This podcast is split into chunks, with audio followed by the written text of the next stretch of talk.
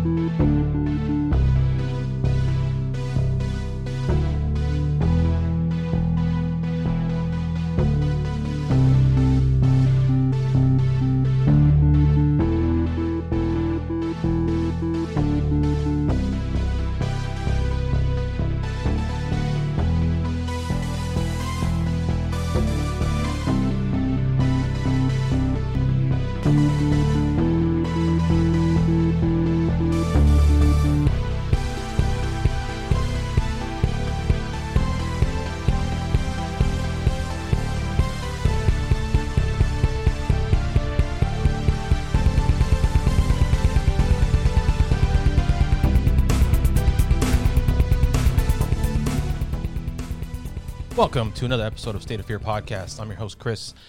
Not joining me this week is my co-host, James, because he's on a much-deserved vacation up in the gorgeous state of Colorado. James, we miss you, but we'll see you next week. Joining me today instead is a very special guest. Her name's Emily. She's from the Fantastic Drink Drunk Dead podcast. Welcome, Emily. Hi. Thanks for having me. Thanks for being on. It took us about 4,500 years to get together to do this, but... I'd say that's a fairly accurate estimate. Yeah, it's probably on the low side, actually, but... maybe a little. But before we get started into what the episode is about today, why don't you tell the folks at home about your podcast? Oh, well, it's pretty simple. It's all in the name. Drink, drunk, and then dead. Okay. So we have a few drinks. We tell you about what we're drinking. We get a little drunk, tell a few jokes, some weird facts, and then we tell you about some... poorly researched paranormal stories. They're usually pretty entertaining.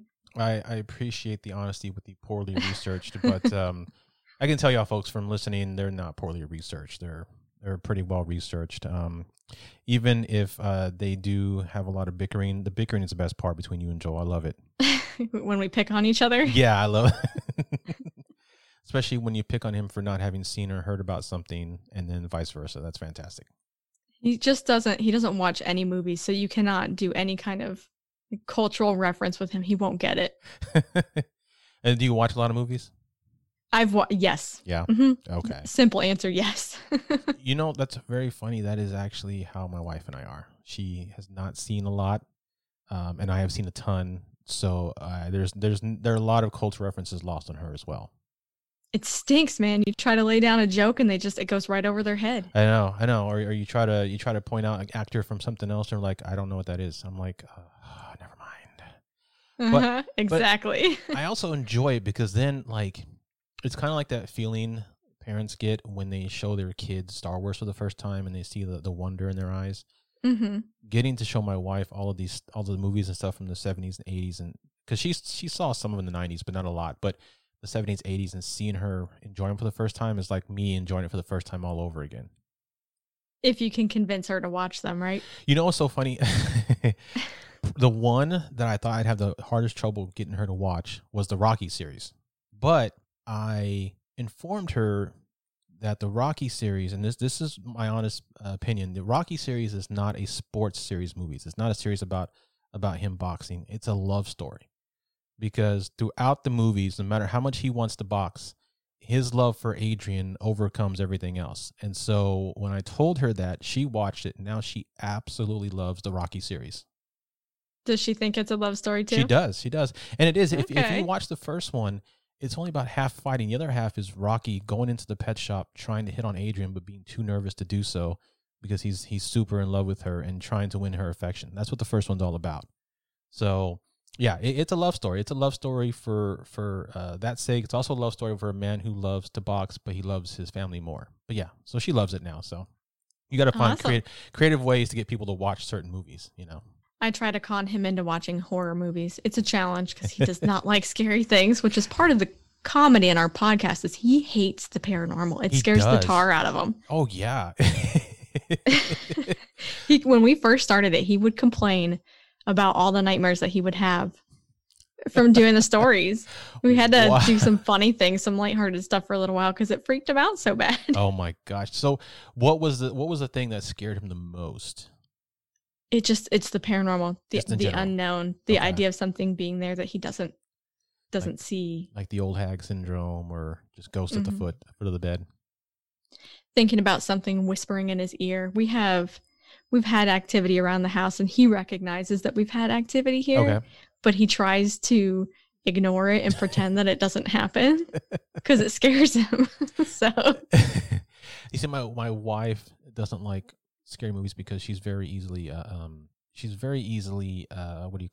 susceptible to that kind of stuff. And so she can't shut it down after she watches it. So she'll go to bed and have horrible nightmares. And so there have been a few things I've been able to get her to watch, like Tucker and Dale versus Evil.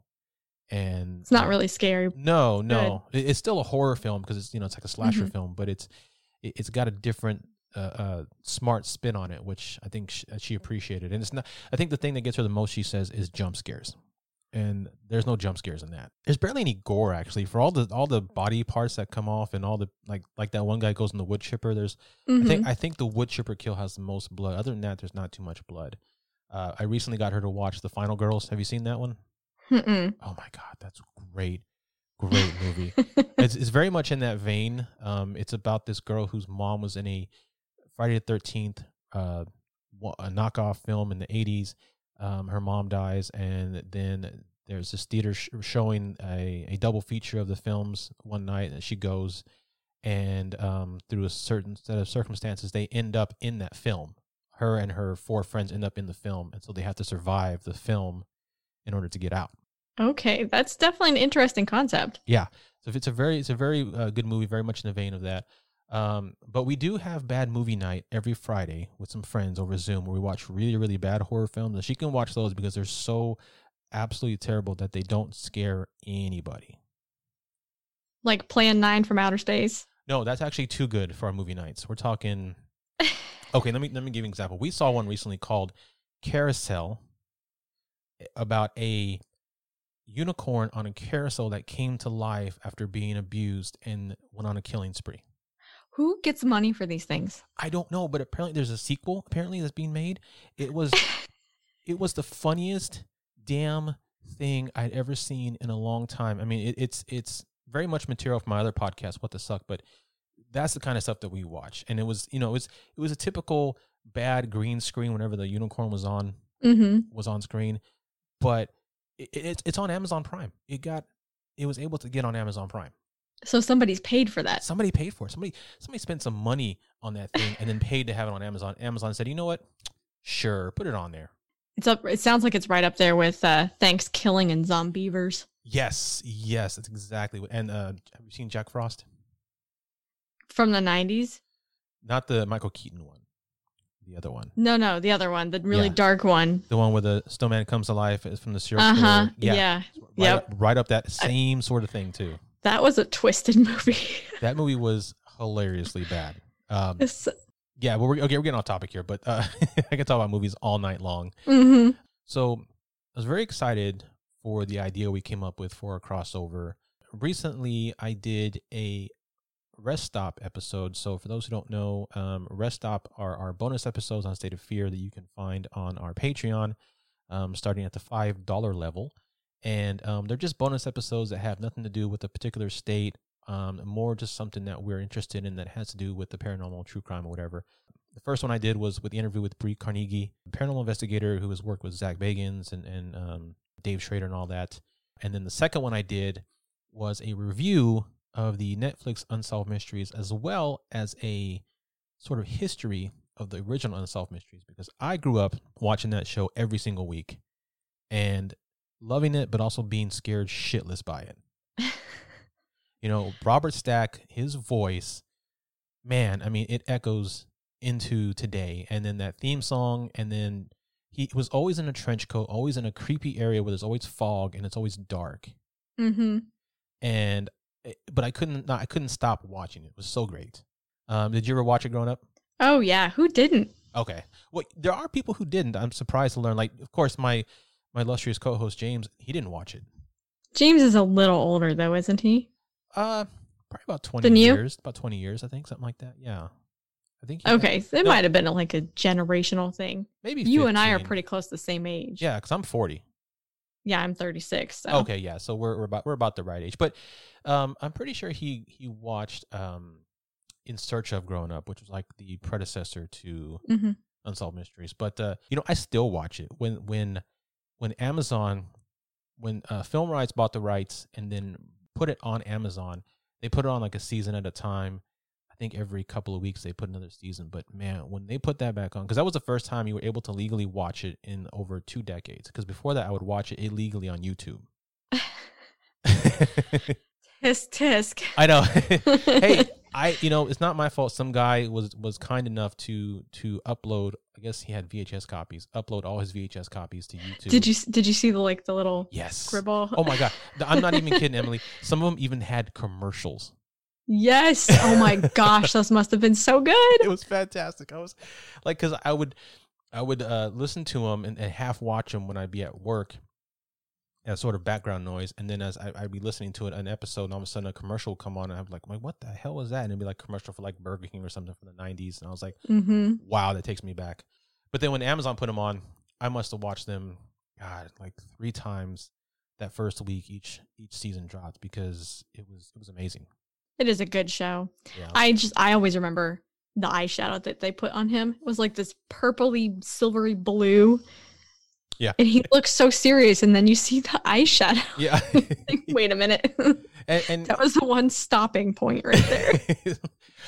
I'm assuming because they did so many dark areas that they needed something to. I feel like, this is probably false. I don't know this information, but I feel like maybe his makeup artist might have been like a mortician who just knew how to make people look good in low light. And so there's a lot of bright colors and odd colors that they normally wouldn't use. Mm-hmm. Well, we're looking at it on digital televisions. Yes. Remember what we watched it on growing up? Oh, hell yeah. Our quality was not good. We had the TV that you literally had to tune and dial in. Yeah. Yeah, yeah. And like had like the turn knobs. And then if you're lucky, you got one with a remote. And you got more than like 3 channels. That had like 2 big ass buttons, and that was it. We like an up, down, and a power. I thought we were fancy when we got one of those big ass consoles where it was like the TV was built into like a cabinet or something. It was freaking huge, and it like covered up the whole wall. I thought we were fancy then, but even then, that's still like that's not even 480p. That's still like 320. But it's stretched out, so like you can tell how bad the quality is even more, because it's like it's like watching through like a big magnifying glass.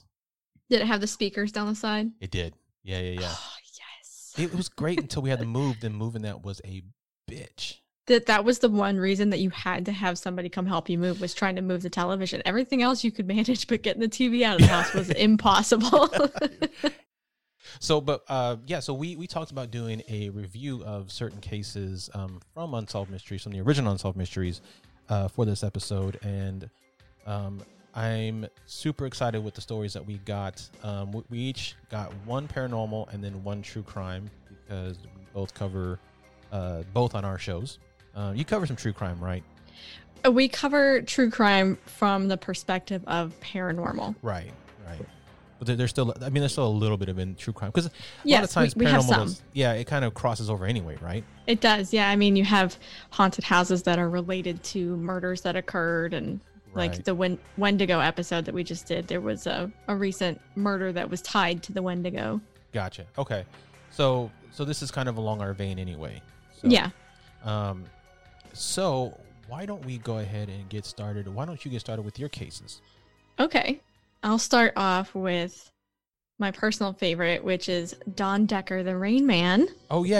Okay. I remember that episode. Go ahead. So this is I guess my paranormal story, but it's so cool. Okay. My sources were Mysterious Universe, Unsolved Mysteries, Paranormal Witness, and WNEP News. Can I just say that Mysterious Universe is one of my... it was the reason I got into podcasting. Mysterious Universe? Yes. I absolutely love that podcast. I listened to it for like the last 10 years, and it always amazes me. Well, you're going to be mad. I didn't realize it was a podcast. It's okay. No, I don't get mad at all because not many people know about it.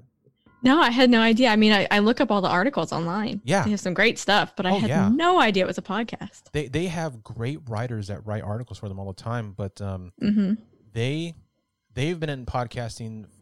I don't know if you know who, what's that guy's name? I did an episode with him. Jim Harold is.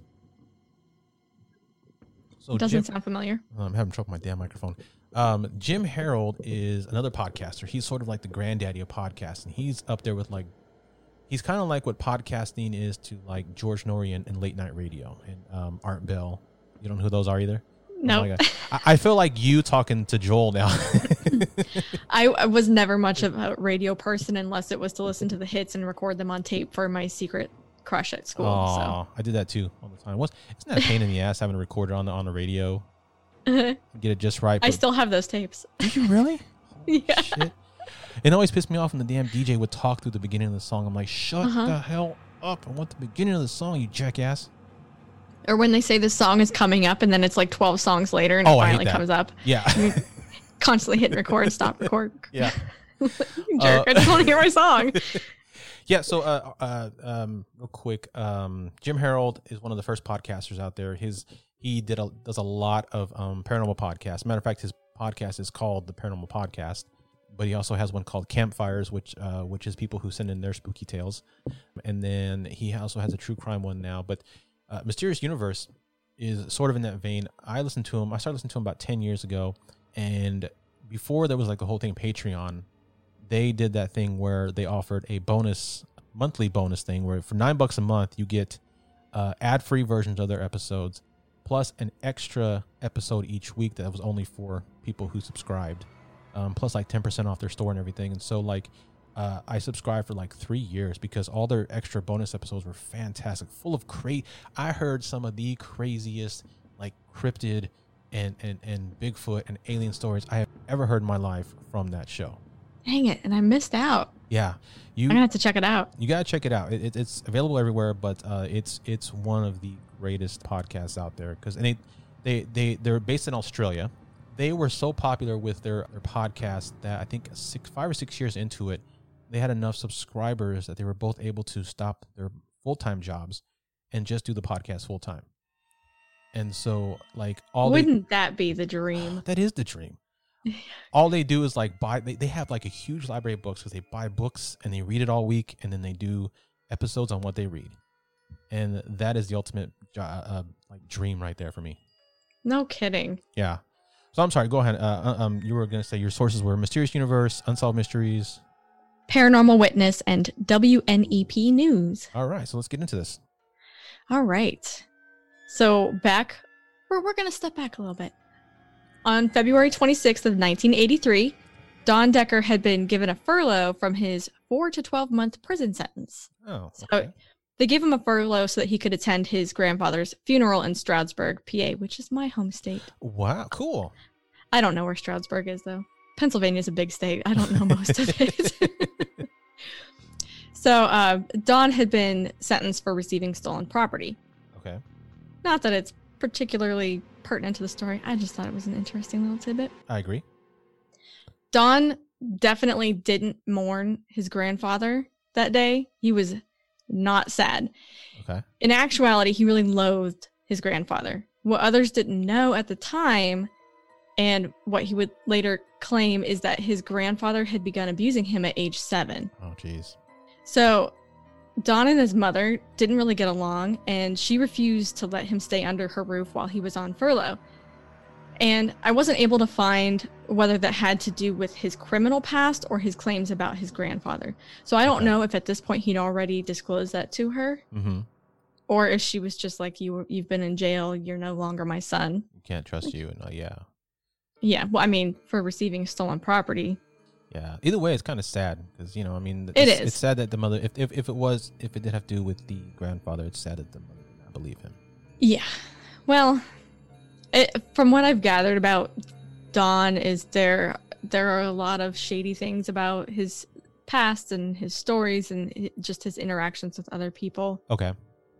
So it may have been just an overall trust issue. Gotcha. Okay. He had a troubled life. Hey there, this is Erica Kelly, host of Southern Fried True Crime. I cover contemporary and historical cases, and I love listener suggestions. And like any good gossip, I'm interested in anyone and anything. Come join me as I explore the dark underbelly of the Deep South. I'm a one-woman show in a narrative format, kind of like sitting by the fire and listening to a story. So pull up a chair and subscribe if you're interested. I'd love to have you. You can find me on any of your favorite podcast apps. Just search for Southern Fried True Crime. Until then, y'all take care. Okay. So since he couldn't stay with her while he was furloughed, he went to stay with some friends, Bob and Jeannie Kiefer. Later that night at his friend's house, he went to the bathroom and he suddenly felt this really cold chill, and he felt really faint and collapsed to the floor. Okay.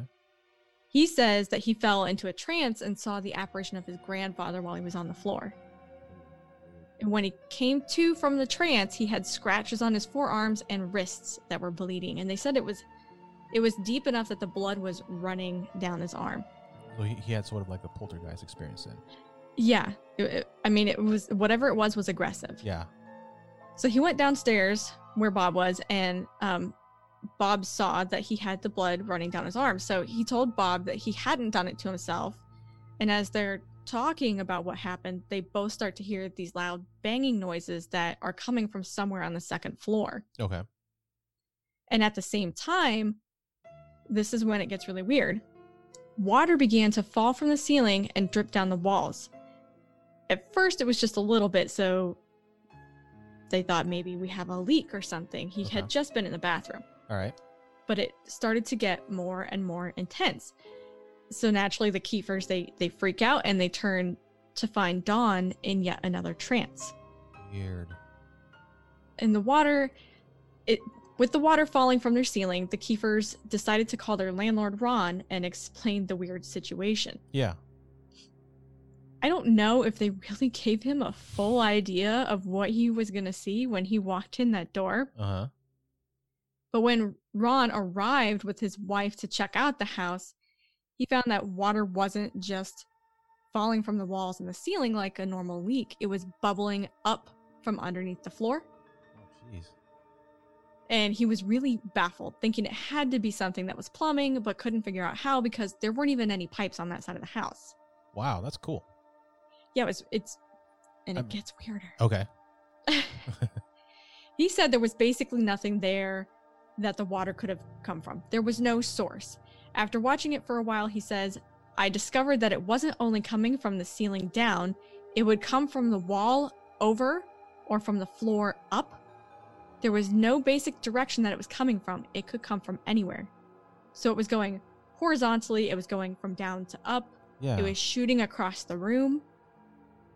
Wow, that's and it looked weird. Like it was raining. Holy, wow. Okay. Yeah, I don't have any explanation for that at all myself. No, I don't think there's anybody that can tell you how the water goes from your feet up if you're not splashing it. Yeah. Wow. Okay. All right, go on. So at this point, not knowing what else to do, they called the police, which I can only imagine the caller, the person taking the call on the other end is like, you have what going on? What do you want us to do here? Yeah. So the two officers that arrived were Richard Wolbert and John, I'm going to butcher this last name, Bojan? John Bojan. Okay. I like that one. We'll go with John Bojan. John Bojan. I like that. Yeah. It sounds very Creole. It does, actually. Yeah. It sounds very, very Louisiana. Uh-huh. In Pennsylvania. In Pennsylvania. He's bringing the spice to PA. Yes. Somebody's got to, right? Yep, sorry, PA. Bland. When they entered the house, they found it was a wild scene. The water wasn't just falling. It was coming up from the floor. It's hovering in midair. It's traveling horizontally into adjacent rooms. So it's not only in this one room. That sounds like a cool movie. I can picture it in my head. That's crazy. I couldn't imagine walking into something like this. Oh, my gosh. And the whole time, Dawn is just sitting there in a trance, looking incredibly sick and pale. Okay. So the police tell the Kiefers to take Dawn across the street to this pizzeria while they get the supervisor, their supervisor, and try to explain what's happening. So they're trying, because they don't know what to do. They're trying to get somebody else out here to look at it and figure out, where do we go from here? Don walked outside first, and as soon as he did, the rain stopped falling inside of the house. Now, did it say whether the house was dry at that point, or was it still wet from all the rain? I didn't see. Okay. Very curious about that. But yeah, that's... So did it rain outside when he walked outside, or did it just stop on the inside? No, I think it stopped altogether. Wow. Okay. And the Kiefers were understandably stumped, and the landlord is, and the cops, everybody's going, okay. Yeah. Nobody could explain it. Right. So the group of them just went across the street with Dawn to the pizzeria. When they got to this restaurant, they sat down with restaurant owner Pam Saffrano, who I gathered was, because she's directly across the street, I think that she knew the Kiefers pretty well. She was a family friend as well as being the restaurant owner, a place for them to turn in this moment. Okay. So as they're sitting there talking, Don's still in his trance, and they're trying to explain to Pam what was going on, and then water starts to fall from the ceiling and flow down the walls of the restaurant. Oh, man. That's cool. And, yeah. Wow. Only inside, right? Yeah. Good thing he's not in a car. Great. I mean, that's got to be annoying, too, because you can get soggy pizza. Nobody likes soggy pizza. Yeah. You want your crust. It ruins everything. It ruins everything. I don't know if it only rained where he was sitting in that one room or if it was in the whole restaurant. So was it going on back in the grill? Mm-hmm. I don't know. I didn't see that in the details, but that would be interesting to know if it's only in his direct vicinity. Yeah. Either way, I mean, I don't know what would be creepier. Just seeing rain falling on him like it's like a cartoon or something, you know, like a sad cloud above him. Mm-hmm. Or if the entire restaurant all of a sudden started raining. I don't know what would be creepier. I think... probably it's weird to watch it happen to somebody else. It's really scary when it affects you too. So if you're in that space with him, yeah, and it's doing it to you and you can't, there's really no way for you to get away from it. Yeah. And just sitting there like he doesn't even care about a thing or doesn't notice anything because he's in a trance. So Pam, the restaurant owner, who was a pretty religious person, she immediately concludes that he must be possessed and it must be him that's causing the rain. So she runs over to the cash register where she kept a crucifix because, you know, that's like the normal place to keep a crucifix. Yeah, right next to the Parmesan cheese, yeah. Uh-huh. Every place I've ever worked, there was definitely a crucifix in the cash register. Yes. I mean, it's what you pull out when you're getting robbed. Hopefully the robber is Christian and won't rob you at that point.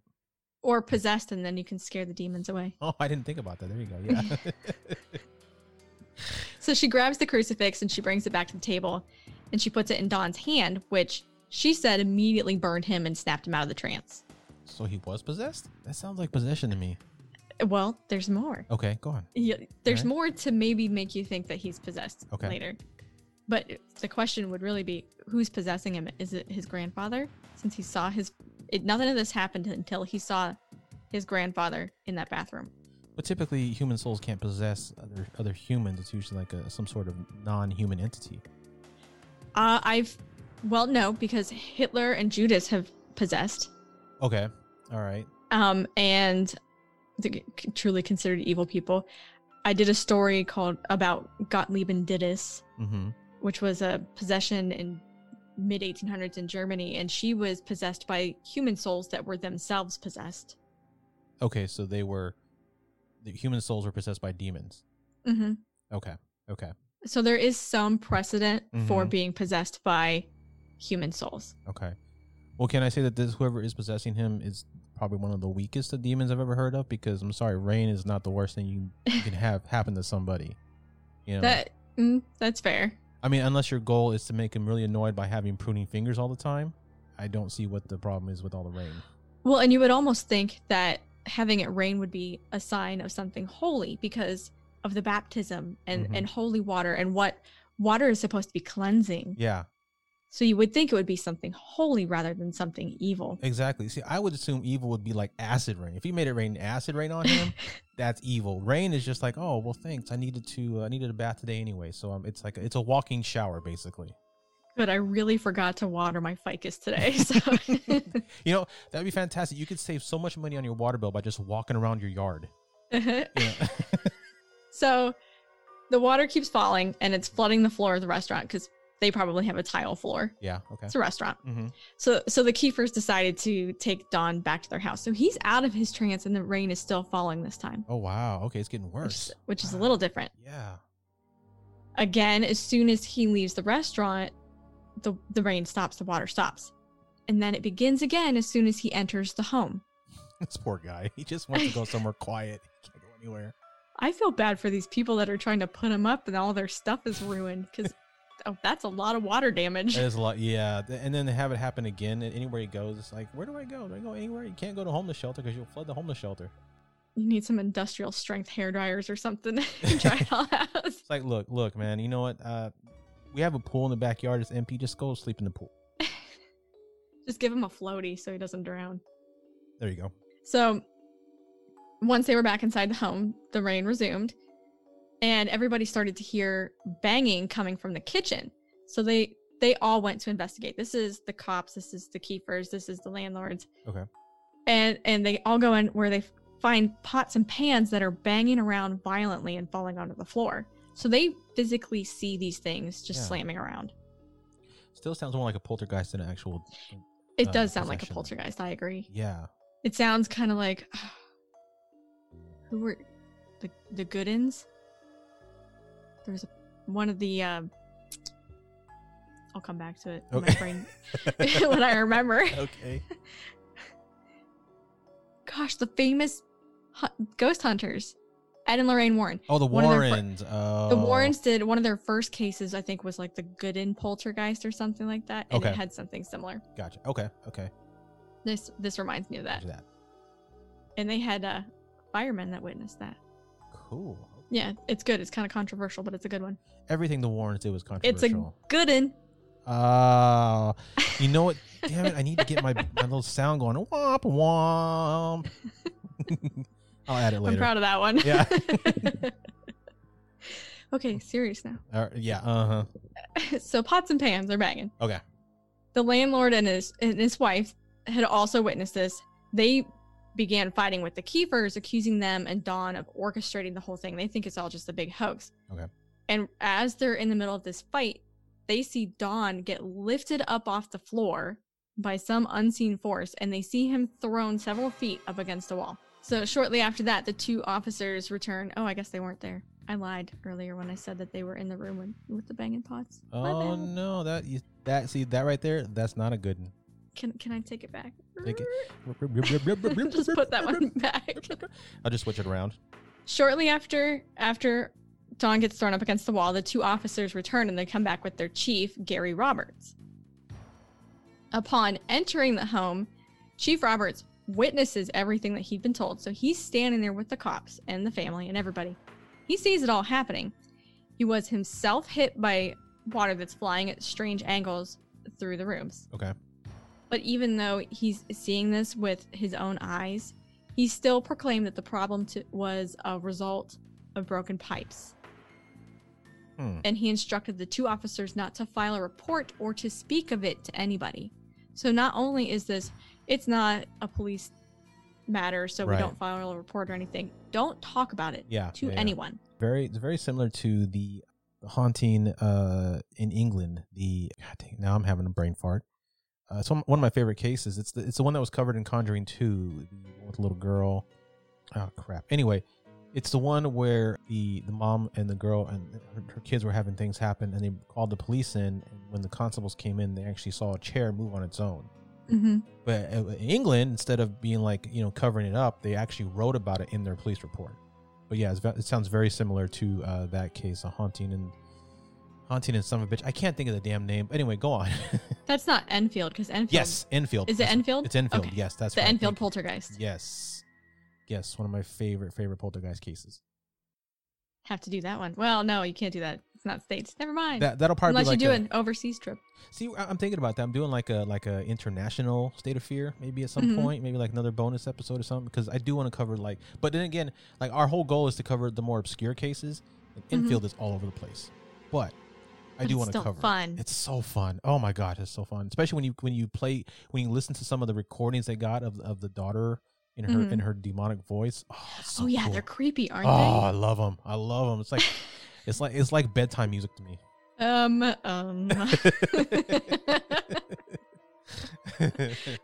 As your wife is like, make sure you are wearing your headphones. I don't want to hear it.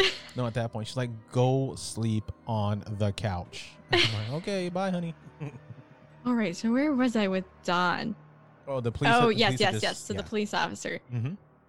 He tells them not to tell anybody. Right. He also instructs them to completely drop the investigation, and they're told that they are not allowed to ever return to the house, which is a pretty crummy thing to say to police officers. Like, what if something happens? Are these two not allowed to return to this house? Checked and served my ass. Right. He really wanted nothing to do with it, and he didn't. But wow. I think what's really interesting is that both of these officers have stepped forward. They give interviews all over the place about this because they're going, I don't want to shut this up. Yeah. We know what we saw. Okay. Even if our boss won't let us write it down on paper, I'm going to tell you about it. The boss is kind of a chicken shit, huh? I mean, police are supposed to be level-headed, and that's how do you explain a situation like that? How do you protect people from a situation like that? What happens when somebody starts saying that they did something because the devil made them do it? That was another Warren case, actually. Yeah, it was a Warren case. You are correct, sir. Thank you. Bing, bing, bing. Point for me. So, like I said, they didn't listen. Right. They actually returned to the house the next day with two other officers and found at that time that the rain had stopped. Wow, okay. So while they were there, one of the officers gave Don a crucifix to hold. So from what I understand, the officer was kind of tucking it behind his back. He had this crucifix in his hand, and he kept his hand closed, and he hands it off to Don without Don being aware of what he's getting. Okay.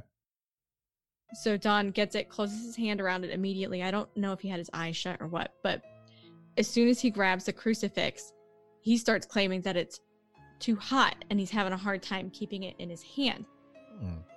So naturally, the officers are really skeptical until Don once again levitates and gets thrown across the room with all four officers as witnesses to the event. What in the hell? So there were four trained police officers standing in the room with him when this happened. And they all say that they saw this happen. Now, did they put that in a report? Did it say? I didn't see that. I would imagine probably not. Even if they had written it down, they probably took it back to the station and their chief is like, nope, chuck it. Yeah, damn. I know. But, I mean, they're talking about it, and they corroborate each other. Yeah, that's great. As well as everybody else that was there. It's always great when you can find, like, a paper trail, you know? Mm-hmm. I mean, granted, it doesn't mean it's, like, legit, but it always makes it feel a bit more legit when you can find a paper trail. Mm-hmm. So at this point, you have Don, the Kiefers, so the husband and wife, the landlord husband and wife. You have Pam across the street. Four officers, so that's 10 people right there, plus the chief, who's saying that he didn't see anything, but he was there, and they all say that he witnessed it. Okay. So you have at least 10 people that are agreeing on events. That's a good amount of witnesses for one small event. And that's only so far. There are more to come. Whoa, all right. Get into it. Let's do it.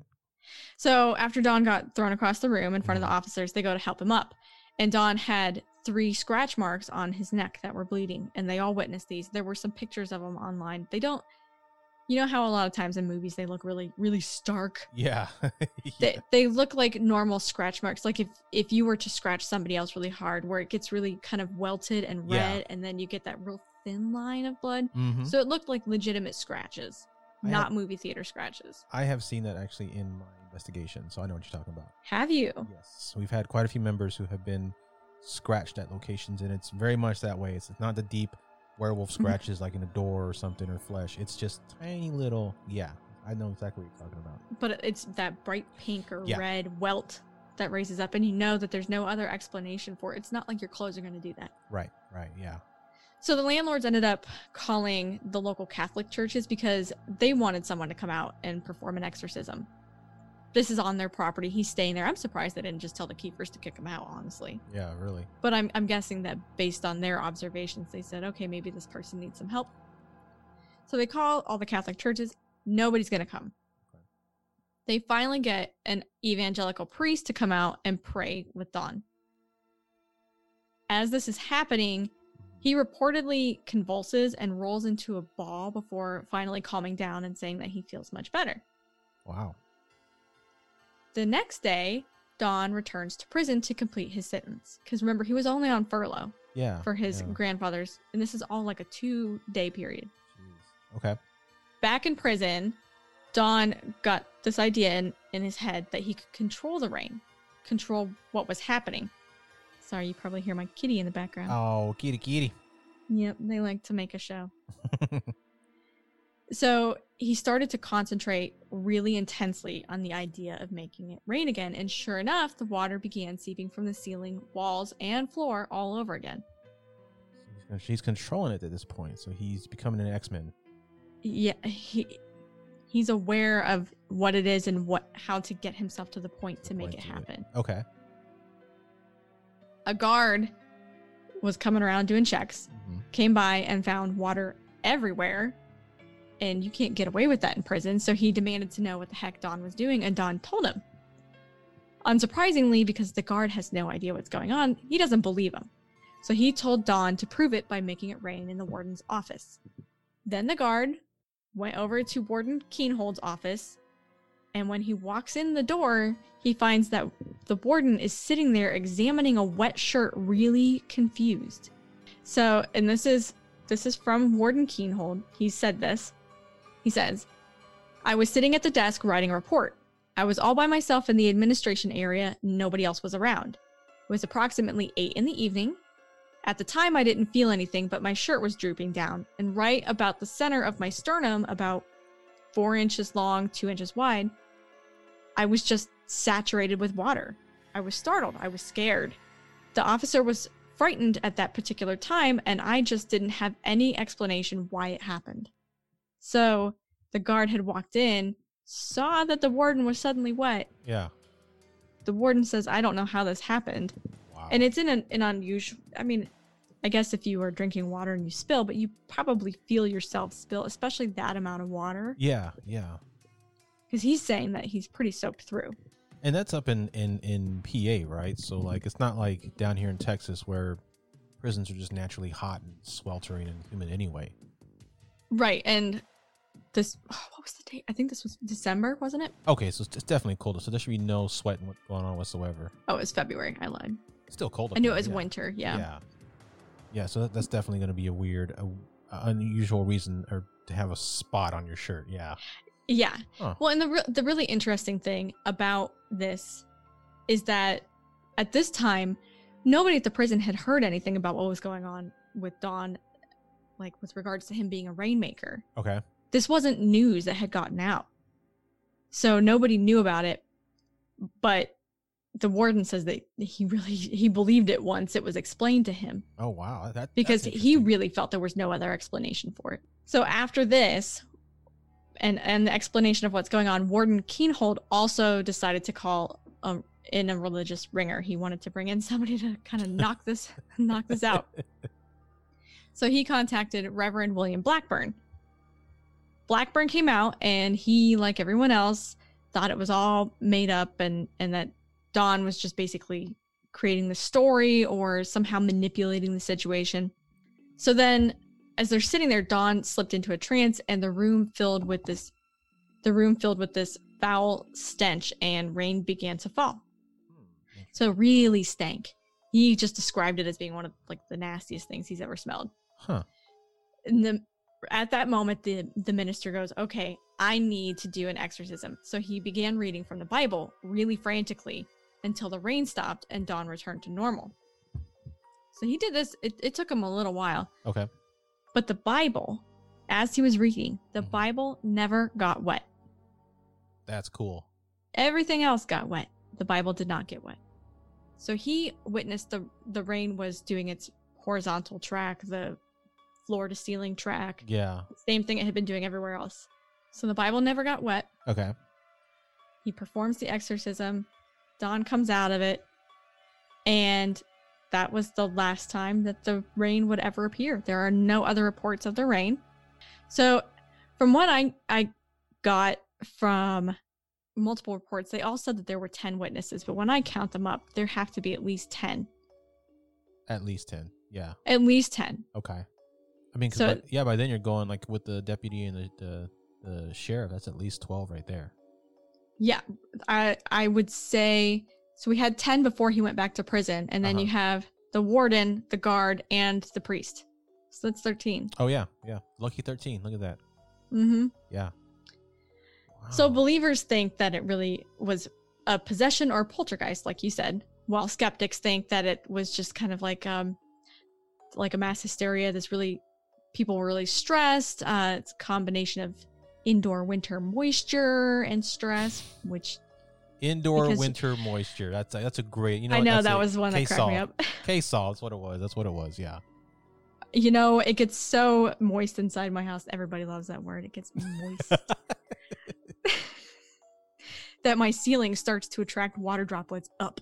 You know what though? But going back to the mass hysteria, that doesn't make any sense because mass hysteria is usually limited to a certain area and a certain number of people in a certain time. It doesn't extend to. You know, from house to pizza, even if it extended from house to pizzeria, it wouldn't extend to sheriff station because that's a whole different location. Right. Well, okay. I could understand it. If you think that there's something weird going on in the house. Yeah. And people get worked up because they can't explain it. Uh-huh. And they're worried. So then they go and they tell Pam what's going on. And she's a religious person that starts getting freaked out. So she starts to see it happen. Skeptics would say that you're planting an idea that maybe there's a water drop that was already happening. Okay. It was February in Pennsylvania. There could be ice damage on roofs and you have water leaking through. Yeah. I've had that happen. Uh-huh. Then you get to the prison and the guard doesn't believe him. So he says, go check on the warden. The warden's sitting there with some water on it. You could easily explain that as somebody spilling water on themselves. True. But because they're explaining this idea of it being a Rain Man and something supernatural, then they get this idea in their head and that's what they latch onto because they don't want to see something else. Okay. Gotcha. So I could see how skeptics would think that way. Mm-hmm. I don't know how you would explain that many police officers seeing somebody get lifted and thrown. Right. And that is definitely not mass hysteria. No. Like, the water's weird enough, but seeing somebody get lifted and thrown is a whole nother thing. How do you really explain something like that? Right. And it's enough if one officer, maybe, or two officers saw it, but if they have four there witnessing it, that's enough corroboration for sure. Don has not kept himself out of trouble, though. Oh, I was trying to, I just did a little digging to see if there was anything else going on with him since all this had happened. Uh-huh. And there really wasn't a whole lot, but I did find that kind of recently-ish. Okay. In 2012, Don voluntarily turned himself in for arson charges. He allegedly set a restaurant on fire. Apparently, the owner had hired him to burn it down. So, like I said, he's definitely a troubled person with a troubled past and a troubled present. Yeah. So... But it's a really crazy story. Wow, he went from water to fire. What is he? Mm-hmm. What is he, an avatar? I was thinking the same thing when I read that. Wow. So is he? Last you saw, is he still alive right now? Yep. Mm-hmm. Okay. He's probably a little older than us, I would say. Well, because in 1983, I think he was in his early 20s. Oh yeah. See, I was 83. I was only 13. So he's probably in his 50s. He's probably in his 50s or 60s right now. Yeah, so he's older, but he's still alive. Still alive.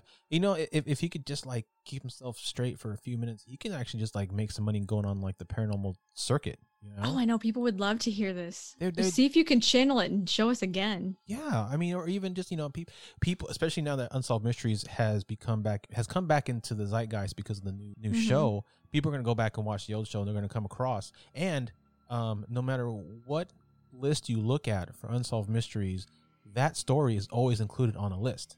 So his story is out there. So he can make a buku out of money just going on paranormal tours and conventions and stuff and doing autographs and photo ops and things like that. You could have a legit life instead of burn down places, you know? He wasn't just on Unsolved Mysteries. It was also on Paranormal Witness, I believe. Oh, yeah. Okay, cool. Yeah, see? Which is, I think, actually the first place I saw that story was on Paranormal Witness. Okay. Yeah. Because I remember watching the Unsolved Mysteries and being like, this is a lot cornier than I remember it. Oh, yeah. Yeah. Early 90s. You know, Unsolved Mysteries, besides scaring the shit out of people, they're also known for their rather corny, low-budget reenactments. Uh-huh. But they have a certain place in people's nostalgia, the same way that, like, Doctor Who has always been known for its really bad special effects as well. You know, like really, really bad. So it's kind of the same thing. Oh, but Doctor Who's so good. Yeah. But again, but you acknowledge the fact that the special effects aren't that great on Doctor Who, but you look past it because you see the quality of the show. Mm-hmm. I think it's the same thing for Unsolved Mysteries. But it's so bad it's entertaining now. Is. Oh, yeah. Because you know that you took it so seriously the first time you watched it. You were like, damn. And I think because back then, since the world wasn't as connected as it is now with the internet and stuff, like at least in my mind, watching this happen on TV made me think, holy crap, this person is on my street right now looking to kill somebody, and I can get killed if I go outside. Because he's there. So I have no idea where he's at. So he's probably right in my neighborhood. It definitely opened, I think, people's eyes to a lot of the world that they hadn't heard of before. Yeah. Great story. I loved hearing about that. There were a few things that I hadn't known about from... because all I know about the story is from Unsolved Mysteries. So it was cool to hear some additional items that I didn't know about. James and I recently discovered a podcast that we're now super obsessed with called Sword and Scale Podcast. Absolutely. It is the longest running true crime podcast, and it combines real audio and scary stories that will chill your bones. I love the real audio parts of the podcast. They're amazing. Yeah, the host and creator, Mike Baudet, expertly narrates each shocking episode to fully immerse listeners into a carefully crafted real-life story that proves that the worst monsters are real. It's spanning over 7 seasons and has over 160 episodes. There's so much true crime to binge. Sword and Scale is available bi-weekly on Apple Podcasts, Spotify, Stitcher, iHeartRadio, TuneIn, and wherever you listen to podcasts. Subscribe today and be sure to leave a review. That's Sword and Scale, also available at swordandscale.com. Subscribe today and give it a listen. Sword and Scale, proving that the worst monsters are real.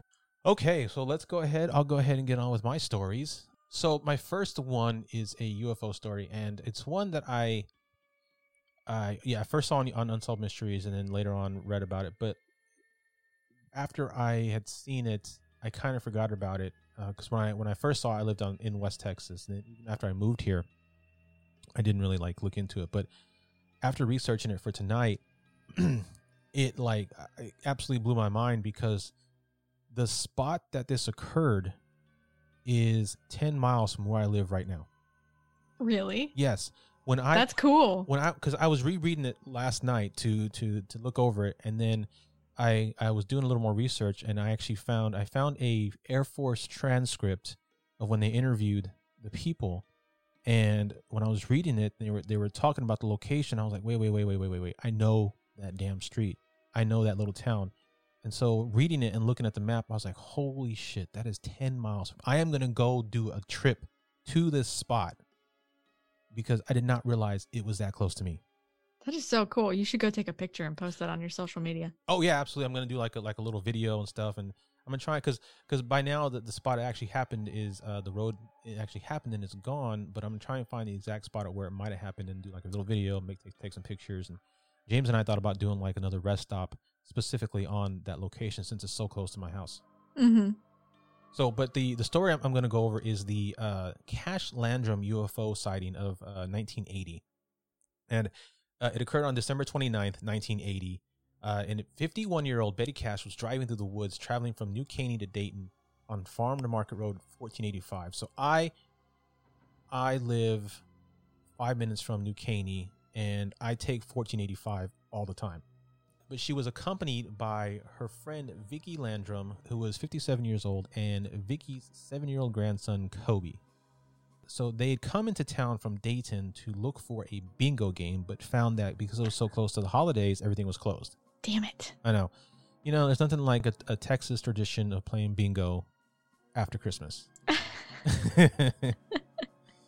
So on the way back, they stopped at a restaurant, and apparently, from what I saw in the transcript, the restaurant was off of 59 and 1495, which again is super close by. And they stopped, and then they were driving home through a section of Houston, or I guess you can call them New Caney, that was called the Piney Woods. Now, of course, now this area is a little more developed, but there is still quite a large wooded area on that road. So while they were driving, they saw a light in the distance above the trees, and in a few short minutes, this light became a glowing object slowly crossing across the tops of the tall pine trees. The area that they were in was very densely occupied by pine and oak trees, as well as some swamps.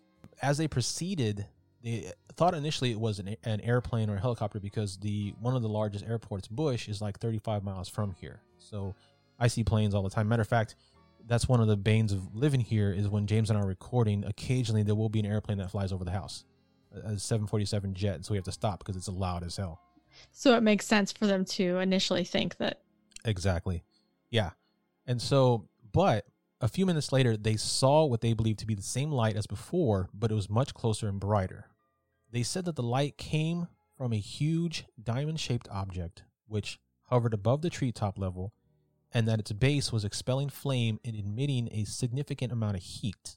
They could also hear the constant beeping sound as the strange craft spit out its fiery downspot. Now, Betty Cash describes what happened next. She says, "We didn't know what it was, but we knew there was something that was lighting up the sky. We had begun to feel heat, and all of a sudden, Vicky screamed for me to stop. And when I stopped, she lurched forward, and the heat was so intense that she left a handprint embedded in the dash of her car. At that point, she gets out to see what it is." Go ahead. She left a handprint in the dash of her car. So what, she like melted it? Yeah, the heat was so intense that the dash was actually beginning to melt. Dang, that's intense. So when she put her hand on it, it was already so soft that she left handprints in there. So then Betty got out to take a look at it. She said, as I got out, walked towards the front of the car, I stood there looking up, trying to figure out what this object was. It was a diamond-shaped object. Then at the bottoms, flames were shooting out. The heat was tremendous. It just felt like I was burning from the inside out. When I reached for the door handle was so hot I couldn't even begin to hold it. I was more than scared. The only thing I was thinking was, are we going to get out of here alive? Now, at the same time, Vicky and Kobe decided to get out of the car, but Kobe was so scared that Vicky took him back in and yelled for Betty to get back inside the car. But as she stood there watching it, suddenly the sky was full of helicopters. Betty said that they rushed in from all directions. It seemed like they were trying to encircle this thing. She assumed they were from Tomball Airfield, which was northwest of Houston, or Ellington Air Force Base, which is south of Houston. Apparently, there were huge Chinook helicopters. There were about 22 of them that showed. They counted 22 that showed up in the area. Good. Those are the big ones that look like double helicopters? Yeah, exactly. Right? So 22 of those big-ass things in your sky. That's a lot. That's a lot. They're so loud, they too. Are. Hearing one is super loud. I can't imagine what 22 would be like. And at that time, the object lifted into the air and proceeded to the southwest with the helicopters in pursuit. Now, after that event, for years, Betty, Vicky, and Kobe battled with the government to try to get answers as to what they saw that night. They also fought against mysterious illnesses whose symptoms appeared just hours after the encounter. According to Vicky Landrum, later that night at around 1 a.m., Kobe woke up crying. He was begging for water. He had a fever and he was vomiting all over the bed. So it kind of sounds like radiation poisoning. Yeah, I mean, kid. Yeah. The next morning, Vicky and Kobe were still suffering from nausea and what appeared to be severe case of sunburn. And Betty was in even worse shape. Her temperature was dangerously high, and large red welts had appeared on her face and hands. So immediately, this is severe cases of radiation poisoning. It sounds like people around Hiroshima. Yeah. Oh yeah, yeah. When they were just on the outskirts, where they didn't get the immediate burn, but they got the fallout. The fallout, exactly. And over the next 4 days, Betty's condition grew more serious. Vicky finally convinced her to see a doctor in Houston, who immediately admitted Betty into the hospital. 3 weeks later, she underwent treatment for acute radiation poisoning, and she was in the hospital for 6 weeks. She lost more than 50% of her hair and patches of skin on her face. Poor freaking woman. I know. The doctor who treated her, Dr. Brian McClelland, said there's absolutely no doubt in my mind that Betty was exposed to high doses of radiation. As to what the source was, I can't exactly say. Now, after she was released from the hospital, Betty asked for help from UFO investigator John Schuessler, a former NASA project manager, who said that they did several interviews with Betty and Vicky, and they even went to the location where it happened. The two of them were very clear on where it happened and how it happened. They told them exactly where along the road it stopped, because there were markers that identified the spot. They were able to point out exactly where they saw the object coming down out of the sky over the road and hovering there. They were able to point out a spot on the road that indicated it had been heated to an extreme level of heating. I was just about to ask if it was heating the car like that, what else was burnt? And that's another thing that I think I mentioned here, but they found tops of trees that had been scorched. Certain parts of that area, the trees don't grow past a certain height because apparently the object, whatever it did when it burned it, it killed the top of the trees. The part on the asphalt that had a large black circle from the exhaust was somehow at some point eventually removed and repaved. What the heck is going on with this spaceship, man? Because aren't they trying to be subtle when they come in? If they're coming in blasting off big old flames and shooting radiation everywhere, they are failing at subtlety. Yeah. Well, this one, it almost sounds like it was having some kind of mechanical malfunction. Yeah, that's it's going to have that kind of flames and radiation. Sounds like something's not working right. Yeah, it definitely sounds like it has some sort of exhaust issue or some sort of... Who would have thought exhaust on a spaceship? Except for the Jetsons. Everybody knew the Jetsons had their little boop, boop, boop, boop. You know, if it was diamond shaped, it was probably more like the sports model type spaceship and it just had a bad exhaust or something. So what happens when you put aftermarket parts on your spaceship, man? Got to be more careful. You got to use factory parts. So some of the witnesses that watched this happen, so there were other witnesses that saw the ship, not in that area, but later that night, they saw it. Said people in unmarked trucks dug up the road, put the materials on the trucks, covered it with a tarp, and drove away. John Schuessler also questioned everyone living within 5 miles of the area, and at least 10 people had seen the objects. 7 or 8 other had seen the helicopters, and their descriptions were all very similar to what Betty and Vicky had described. Now, one witness was police officer L.L. Walker, who was in the area on the night that Betty and Vicky encountered the object. He said, "My wife Marie and I were returning from my mother and dad's house. As we were coming out of some tree lines, I saw a helicopter. It was shining a spotlight at the ground. Then I heard the noise of other helicopters behind it. I stopped the car because I don't know what was going on. The helicopters were military, and they were all flying fairly low to the ground, and all of them had search beams on. I thought maybe there was an airplane down, but they didn't hesitate. They kept going in the same direction, which would probably intersect the area where Vicky said her encounter was.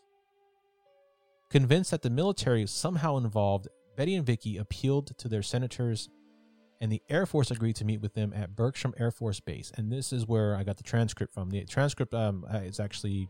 Oh, you know what? Speaking of which, I didn't give my sources. So my sources, of course, is Unsolved Mysteries, of course, but also the transcript, the official transcript, which can be found on cufon.org, and it's like 2 pages, and you can read the entire transcript of the Air Force interview. It's actually it's fascinating. Yeah. So as they enter the room, Vicky noticed a large map, and on the map, the exact spot where the encounter had occurred was already clearly marked. So they already knew. Mm-hmm. So they now it's kind of dumb on their part because later on they're going to deny it. But if you're going to deny it, don't bring the witnesses into a room with a big ass map with it already marked. Uh huh. Take them to another room or take the map out. Simple as that. Now, according to Betty and Vicky, they were questioned for more than 2 hours, and the interview was recorded by a military stenographer. In the end, the two men denied that any military or government operation had been conducted at that time and place. The women were told they were entitled to file a claim and that the Air Force would review the case, but 4 weeks later, Betty and Vicky's claim for medical damages was denied. And that's the whole reason they went to the Air Force anyway. It wasn't to get answers as to what it was. They just wanted the Air Force to say, yes, this was something we did by accident, and then they wanted the Air Force to pay for all their medical bills. Because they had... Right, because they probably had a lot of them at that point with the kind of burns and Oh, tons of them. Oh, the two women, and even, you know, Kobe had some issues too. So they wanted to get help paying for all these medical bills. They didn't want the Air Force to say that, yeah, they, you know, it was a UFO or whatever. They just wanted help. And the Air Force said, nope, screw you. It wasn't us. Sounds about right. Yeah. Yeah. So what was it that Betty, Vicky, and Kobe saw that night in Texas sky? Well, Schuessler offered two explanations. One is that it was an experimental craft of some kind, probably from our government. And the other was that it was a UFO, possibly extraterrestrial. As much as I want to believe that it's a UFO, I'm probably leaning more towards government experiment. And as you mentioned before, with some sort of malfunction that caused like an irradiation leakage. Yeah. You said diamond shaped. What would be diamond shaped? I don't know. Because there's also like, there's a lot of, in the UFO lore, there's mentions of what's called the Nazi Bell, which was like a, supposedly a acorn or bell-shaped aircraft that was developed in World War II that's supposed to be able to fly at supersonic speeds or whatever. And so I think black market government or black project governments are experimenting with the wingless aircraft for more aerodynamic purposes. But I think the aircraft landing on the road in front of them was completely just bad luck, in that it was coming in low because it thought it was going to crash. And so it came down to an opening area because it couldn't land in the trees. It were too dense. And it was just bad timing to where it happened to land on the road was right where, you know, of all nights, a car happened to be on that dark road, you know. Vicky Landrum says that she doesn't believe in little green men, and that it had to be an object. It had to be a spacecraft that the government was carrying, but that it belonged to the government. So Betty, Vicky, and Kobe continue to battle illnesses that doctors say could be the result of massive radiation exposure. And Betty had been diagnosed with several types of cancer. She, Vicky, and Kobe all had white blood cell counts that were far below normal. Their immune systems had difficulty fighting off even minor infections. That stinks. Especially for poor Kobe, you know, poor kid. Yeah. Vicky had visual problems, and there were a lot of suggestions that they may be related to radiation as well, but that depends on the kind of exposure. And Dr. McClellan just once says, we need someone to tell us what kind of exposure they have so they can help figure out how to treat them. Betty Cash said all that she wants is information that could help her medically. Was what she said at the time. It says, if it's a top secret object that's protecting the U.S., then I could say I could forgive them for that. But at least they owe us. They owe us to tell us exactly why we were burned and what type of radiation we were exposed to and how much. I mean, that's pretty, you know, that's not a lot of information they need. I mean, no, and if it at least helps them get some kind of medical treatment. Yeah, exactly. At least the right kind of medical treatment. Yeah. At least. Now, after the incident, Betty Cash was hospitalized for cancer treatments at least once every year, all the way through when she died at 69, 18 years after the incident. Coincidentally, she died 18 years to the day after the incident occurred. Ooh, that is weird. Yeah. Vicky passed away in 2007. Kobe is still alive, but he is still suffering from medical maladies, and he's still hoping that there will be answers to the incident. Of course, the U.S. the Air Force declined to be interviewed for any story, whether it was Unsolved Mysteries or not. And their official position is that there was no military or government operation occurred. Investigators later located Detective Walker and his wife, who gave their account of seeing 12 Chinook-style helicopters in the same area that night. And also, one day in April 1981, a CH-47 helicopter flew into Dayton. As Kobe watched, he became very upset. Vicky decided to take him to the spot where the helicopter had landed with the hope that he would be less frightened of it. But when reaching the landing zone, they found a lot of people were already there and had to wait some time before they were allowed to go inside the hospital and talk to the talk to the pilot.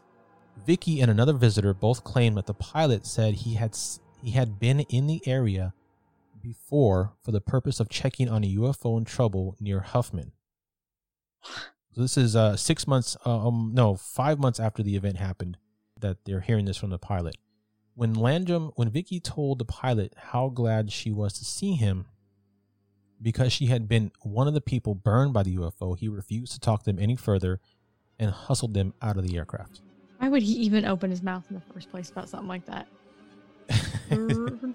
Yeah, I mean, people get fired for less than that, you know? Yeah. Yeah. Another interesting coincidence was that this occurred just one day after the Rendlesham Forest incident in England. Are you familiar with Rendlesham Forest? Oh, probably. That was a pretty... There were several witnesses to that one also, weren't there? Yeah, all military. But that was at like near a military base, and it's considered like a really haunted forest too. There's all kinds of crazy stuff that happens there. Mm-hmm. Yeah, absolutely. Yeah, that happened just after that. So whether or not that was part of the same UFO that was seen, no idea. But it's interesting that it happened very close proximity to that particular very famous case.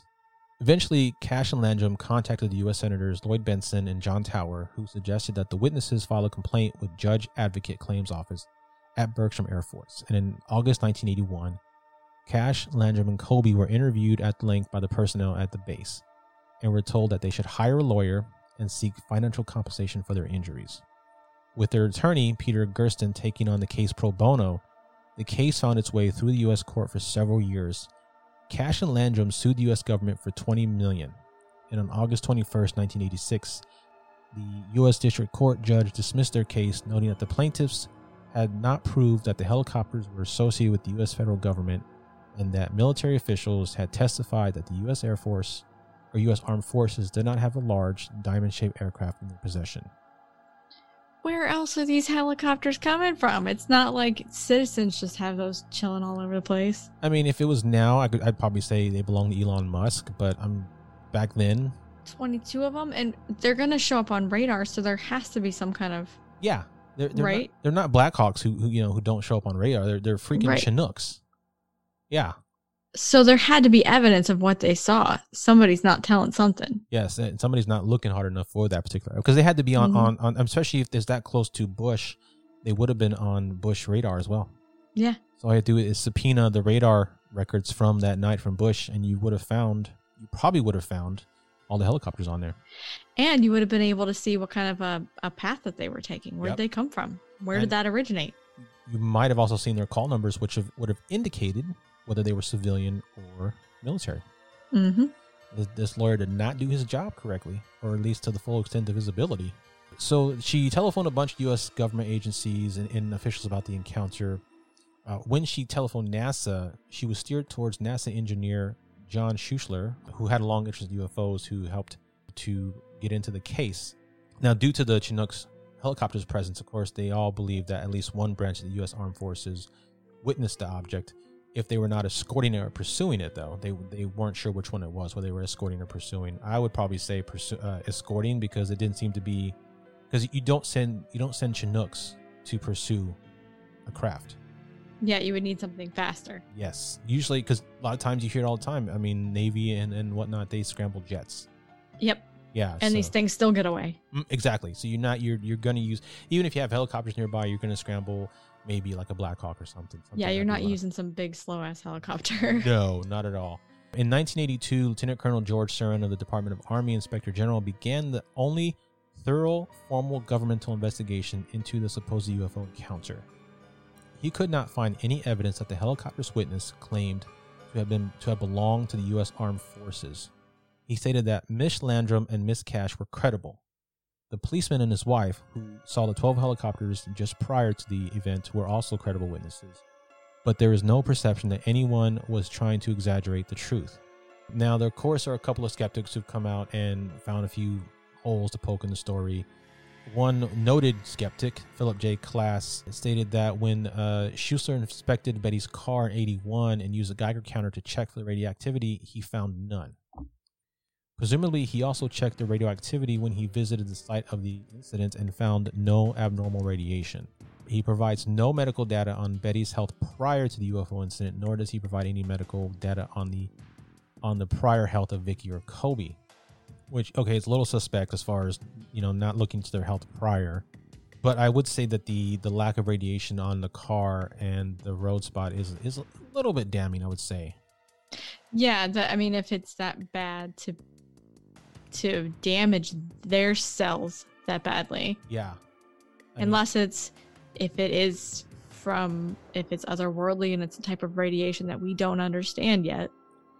And that points to it being more of an extraterrestrial UFO as opposed to government, though, because I mean, even if we have, you know, unknown elements in that black project, I don't think they'd have that fast of a like a half-life or whatever. Another skeptic, Stuart Campbell, suggested that the witnesses may have observed a mirage of Canopus, which lay exactly in line with the road, although it was 26 degrees below the horizon at the time and location.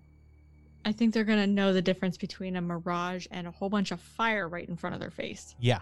And I'm sure. And a giant freaking diamond hovering over their heads. There's a difference. You can tell. And even if they had some sort of prior health condition, a mirage would not cause spontaneous, you know, appearance of red welts and burned skin and vomiting. Right. Yeah. Other UFO researchers point out that the high-energy ionization radiation of the kind that can cause damage to human beings, such as gamma radiation, does not include radioactivity in objects and would not have left behind any residual radioactivity in the area. Ooh, see? There we go. Mm-hmm. Isn't gamma radiation the same thing that made Bruce Banner the Hulk? Yes, it is. It is, so... And Captain America. No, Captain America was a super soldier serum. Right, but isn't that what... Well, I guess that was Bruce Banner was trying to... Yeah, Bruce Banner was trying to figure that out. Trying to figure out the serum, but then he ended up getting doused with gamma radiation on top of that. But Captain America got the perfected version of that serum. Yeah, so Captain America got the perfected version first, and then, according to the comics anyway, the serum was lost, and so Banner was trying to recreate it. And then while trying to recreate it, got doused with gamma radiation and turned to very, very, very angry individual. Yeah, so that is the story of the Cash Landrum UFO, which apparently I just realized happened 10 minutes from here. So I'm going to go visit it. That's cool. I've never heard that story before. No. And I remember watching it as a kid. It scared the hell out of me because, you know, they do the recreation or whatever. And they do that part in the recreation where the car stops and she leans forward. They did a good job of recreating the handprint in the dashboard, and that always freaked me out because, like, I always worried that, again, being a kid, being before internet, I always figured that everything I saw on Unsolved Mysteries was going to happen to me at some point. Mm-hmm. So I was waiting for my occurrence to where my hand was going to go through the dashboard, a melted dashboard. It never happened, of course, but it didn't mean that I wasn't scared it was going to happen. Yet. Okay. Yeah. Yet. All right. Well, this was a ton of fun. Emily, I had a great time. Sorry, I love these stories. Yeah, and Unsolved Mysteries has so many more stories. Like go check out on Amazon. There's 12 seasons of Robert Stack Unsolved Mysteries. You can go down the rabbit hole on. Tell everybody about your podcast again and where they can find it. We are Drink Drunk Dead. We do booze and booze. Booze and booze. I love that. You can find us pretty much anywhere that you listen. And you guys have like merch and Patreon and stuff going on right now? We do. We have merch on TeePublic, which we've got some really fun stuff. Some of it inspired by you. Thank you very much. You're welcome. We have a Patreon with multiple tiers and some pretty fun perks that come along with it. Nice. And then we have our social media. Don't go for anything but Twitter because I'm too lazy to do anything else anymore. Man, social media sucks, man. It's so hard. It's too much. Oh. And if you're not on it all the time, you get like shoved aside and disappear amongst everything else, and just like, ugh. But yeah, go check them out. It's a great show. Her and Joel are absolutely hilarious at their back and forth, and their mispronunciations of places like Humble. It has an H at the front. I was telling my wife about that because she had somebody else who did the same thing. I'm like, I know, it's just Texas' presumptuous way to have to silence the H like we're British or something, you know? No, that's a very, like, Connecticut thing where they say quatas and they don't put the... I'm sorry, what? Quatas? Instead of a quarter, it's a quata. Quata? Okay, it's a quata. Yep. Yeah, but go check them out. Anywhere you can find podcasts, great show. Again, go check out their merch for sure, and go check out their Patreon, and you can find also State of Fear. Same places as well. All the places you can find your podcast. We have a TeePublic store as well. We have a Patreon as well. Go check out all the extra content we have on there. Copycat. Actually, we got ours out first. So we're the copycat. Yeah. By like a whole week. So you're copying us. But yeah, go check this out. And thanks again for listening. I hope you guys had fun. We had a lot of fun looking at these cases. And hopefully we can get together and do that movie one pretty soon. Oh, I would love to. It'd be a lot longer than this, which I think right now is like a 2 hours. So we'll have to schedule a whole day aside for that one. All right, guys. Well, we will check you all later. Y'all have a good night. Thank you.